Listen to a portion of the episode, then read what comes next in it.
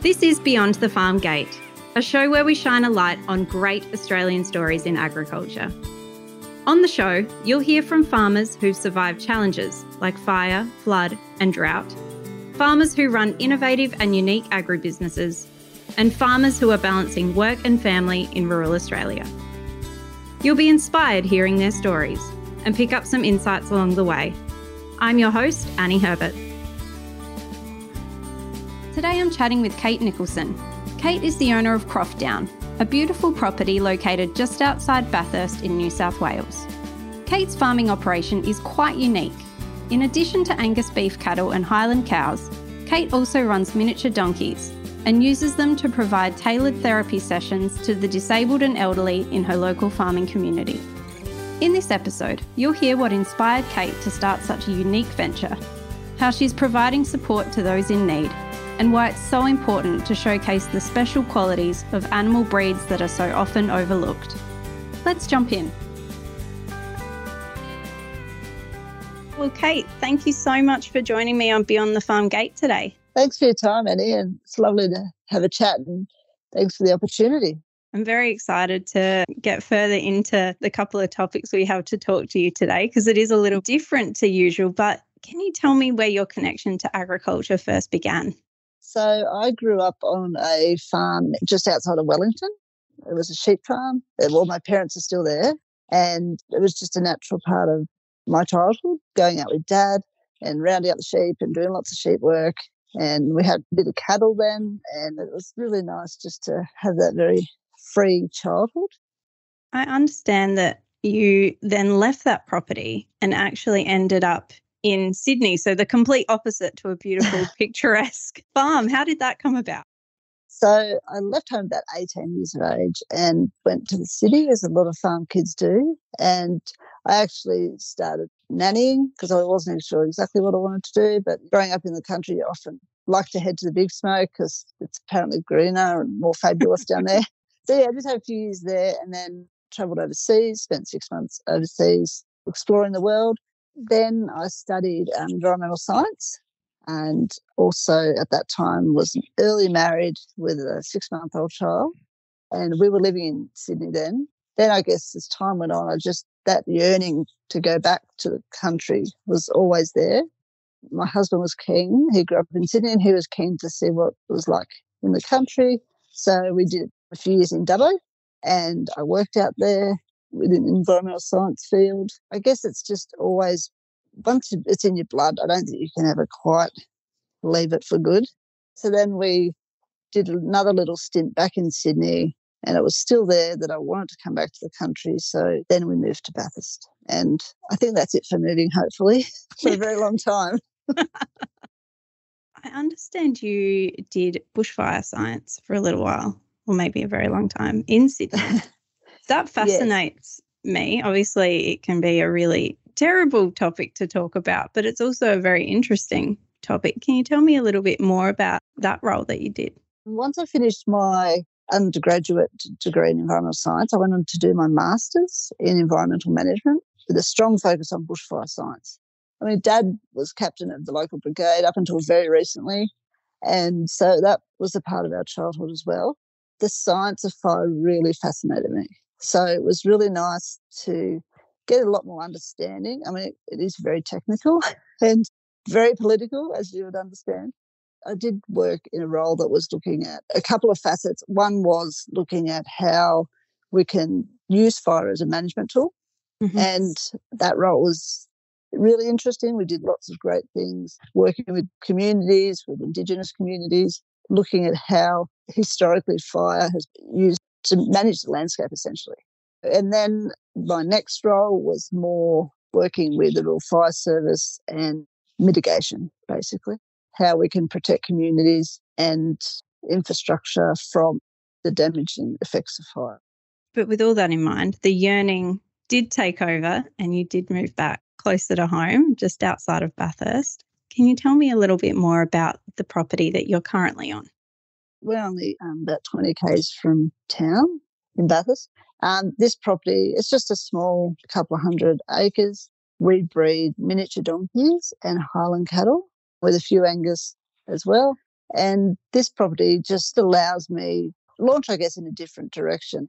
And this just gives me the freedom to look at how I can still work with communities because I've enjoy, always enjoyed that. In all my roles, I've worked closely with local communities. So this is it still doing that, but it's just in a different form now. So we run programs for the disabled and we have the elderly as well come and visit.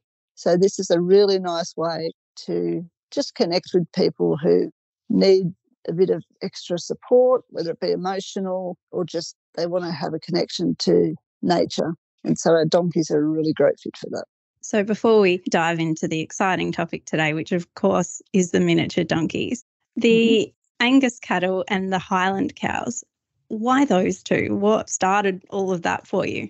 Growing up on the land, I've always enjoyed cattle, sheep. I've really enjoyed and wanted to know. I was always fascinated with Highland cows because there's not a lot in this country. They're growing all the time. And my husband does joke that the Angus support the Highlands because cause this is kind of Angus country where we are. So we have more Angus than we do Highlands at this stage. I like taking a lot of photos and I just enjoy the Highlands for that purpose. And also, they're just a different, very chilled beast. They're not as highly strung as I find Angus, just me personally. no attack on Angus at all. Um, so, and then people are interested in Highlands, and I thought that would be a really nice addition to have something that's not as common and people can have access to them in the future.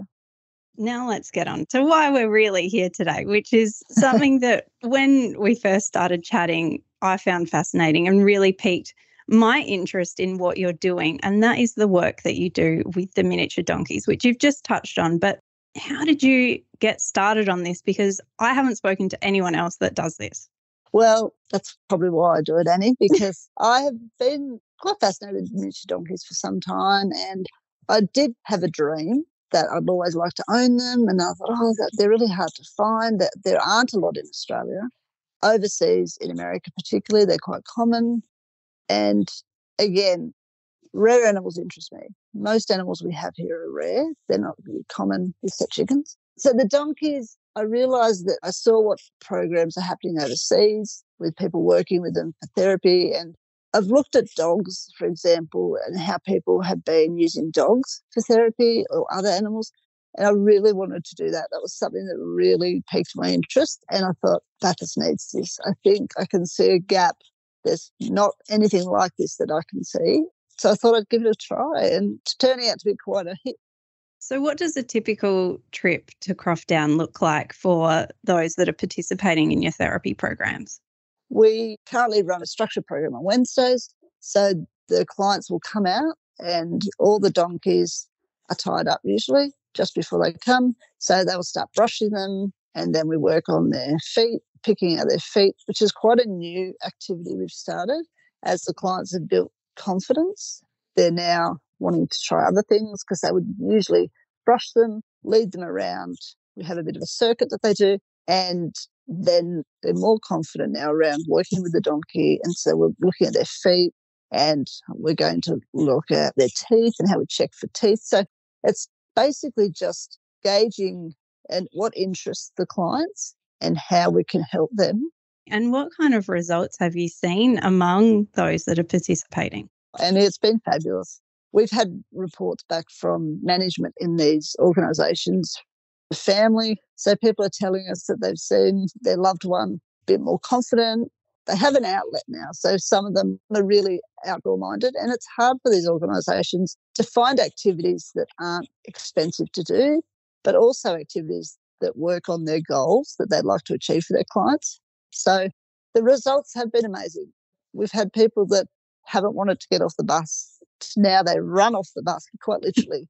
And they're sort of pushing at the gate to get in. And it's really lovely. I've had clients that would stand at the gate. They didn't want to participate in the program. They didn't want to touch the donkeys because they thought they might bite or kick. And it was really nice just last week. We had a client that was joking with us and they said, Oh, remember when I was so scared of the donkeys? and now I'm the boss of the donkeys. And I'm like, exactly. like it's fabulous. And this was someone who would stand at the gate, very reluctant to participate in our activity. And now they're basically running the show. They tell me what to do. So I think it's fabulous just to see that change it's just really rewarding. And of all the things I've done in this life to date, it's one of the most rewarding things I've done. And I think that's really obvious. Like the passion that comes through when you talk about this is so clear. Where does this sense of community and wanting to help come from? Definitely my parents. Growing up, Annie, mum would never make one cake. Like probably most country mums, mum would make four or five because someone's had a baby or someone's not well. So we were always, always encouraged to look out for others, how we can help others. It was quite a common thing in our house that, you know, mum would say, Oh, what have you done for someone today? And whether that's just giving someone a compliment or helping them with whatever they needed help with. And they're still to this day very community minded as they're aging. And even if they're not having the best time themselves, they're always trying to help someone else, which I think is a, not just a country thing, but it is very evident in country communities. Absolutely. And I think that goes to your point earlier around when there is a gap in the community and you can help fill it, then absolutely why not go for it? Oh, absolutely. And I couldn't agree more. I had someone actually say to me, Oh, this has made me think about what I can do for someone else. And look, if I think we can all do a little bit of something for someone else, whether that be on a regular basis, whether it be on an intermittent basis, I think we can all look out and help someone some way. And we know that in rural and regional Australia and in farming communities, quite often there are a lot of mental health problems, especially. And mm-hmm. this is one way that can help with that as well. And for you, you've got the business side of what you do, but going out every day and getting to spend time with these beautiful animals, I bet you can even feel the positive impact for yourself as well. You're spot on. There's something about a donkey, and I think people who haven't met them don't understand. They seem to understand what you're going through. Like you can sit there, and if you're not having a great day, they can put their head on your shoulder. They have a really clever gift of picking up on your vibe that makes sense? You can't really have a bad day with a donkey. so maybe this is a solution. Maybe more farmers need miniature donkeys on their properties to go out and have that relaxation moment with them. I'd promote that quite heavily if we could get our hands on enough of them, because that is a bit of a problem. on the flip side, what's been the reaction from your neighbors because donkeys are something a little bit mm-hmm. different and it's as you said you're in angus country how they yep. feel about the donkeys we are very fortunate to have the most fabulous neighbors there's a bit of a joke in our community here that our neighbour over the road will say oh i can tell when kate's up because the donkeys are carrying on or we know when something's up because the donkeys are awake and i am conscious of that and i'm always apologising for them and they're like, no, we actually love them. They only make a noise when they need to, which is they just get excited at feed time typically. And they've been amazing. They're very patient. And look, one of them has a barking dog and that's okay. Like you just got to work with each other's animals, make a bit of noise. It's a really good snapshot of what you're up to at the moment. But where to from here for you and the services that you're offering your local farming community? Well, my husband's very good at keeping me on track, Annie, because I have a lot of ideas. And he often reminds me Rome wasn't built in a day and we need to pace ourselves. So there's a lot of things we'd like to do. This was a pilot project for me to mm-hmm. see one, are people interested in the donkeys? And two, is there something we can do to help the community or offer a service that might not be available at the moment?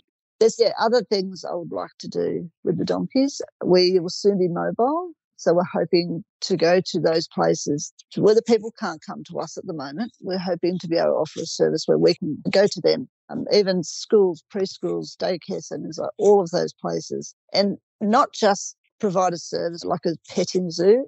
For me, it's always been about education. So if we can educate people on there's a lot of misconceptions that people think, you know, donkeys are like Shetlands, for example, kick and they bite. That's not the case. They're not like that. And if we can get a lot of those misconceptions debunked, I guess, to say that donkeys, this is how they are, because a lot of people haven't encountered donkeys in Australia. That's been my experience from the feedback I'm getting. So if we can go and share a bit about them, if we can teach people about husbandry for those that might be interested, and just how to care for an animal. And that's one of the avenues we're going down with our current therapy program. We're teaching the clients how to care for them now. Now that, that we've built confidence around the donkey, we're teaching them how to care. That extends to other parts of life. You know, we're caring for other people and being mindful. There's a few balls in the air that ideas that I've got. I have to just pace myself though, because this watch this space. There's a lot that's going to be happening with our donkeys. It's very exciting, and one thing that I've taken away from the couple of conversations that we've had, Kate, is around to use a very common phrase, is not judging a book by its cover. And for me, I went to school with a guy that had miniature donkeys on his property, mm. and we teased him so much, I've got to say, because, you know, it wasn't something that we'd ever had any interaction with. It wasn't sheep, yes. which is what I grew up around. So now I feel like I missed out and he had the donkeys. so I think that that's a really key message, but also around that helping out in your local community. And it can be something a little bit different. It doesn't have to be the typical ways that we think of. There are lots of ways to help out in your farming community, and it might just be a little different. Pun intended, any Yeah. Annie, I couldn't agree more. I do get a bit passionate about this because I think if we can open our minds to, like you said, looking probably through a different lens sometimes of avenues of helping someone or helping out in our community. And yeah, look, we've been laughed at for the donkeys. And I'm okay with that because I know how good they are. Like you say, they're missing out. but I'll often say to people, like, and even in my own family, my brothers, like, why on earth would you get donkeys? And I'm like, come and meet them. I say to anybody, I open the doors to come and meet them because until you've known a donkey, you haven't known love in many ways because there is not an animal that I know. Probably they're as close as a dog, but they just are so, so loving. And to each other, they have very strong emotional bonds with each other. There's a lot we can learn from donkeys. Well, I think that when Beyond the Farm Gate eventually goes on the road, I think that Croftdown will have to be one of our first stops because you've sold me on the donkey idea. Oh, please do. You would be most very welcome, Annie, you and the crew, because once you meet them, you might want to try and take one home with you. Most people do. well, I'll make sure that we put a link to your Instagram, which is absolutely beautiful, by the way, and a great snapshot of your Thank little you. slice of rural Australia. I'll make sure we put the link in the show notes. But thank you so oh, much oh, for you. coming on to talk to us today, Kate. It's been an absolute pleasure to talk about something a little bit left of centre. Yeah, thank you for your time and I appreciate the opportunity. Thanks for listening. This podcast is produced by Rural Bank. Rural Bank supports the agribusiness community by providing financial services, knowledge, and leadership for Australian farmers to grow. If you'd like more information about the topics we discussed today, as well as links and other resources, We've added those to the show notes for this episode. You can find them by tapping or swiping over the cover art in your podcast player now. And while you're there, please leave us a five star review. It really helps other people find the show. I'm Annie Herbert, and I'll chat to you next time.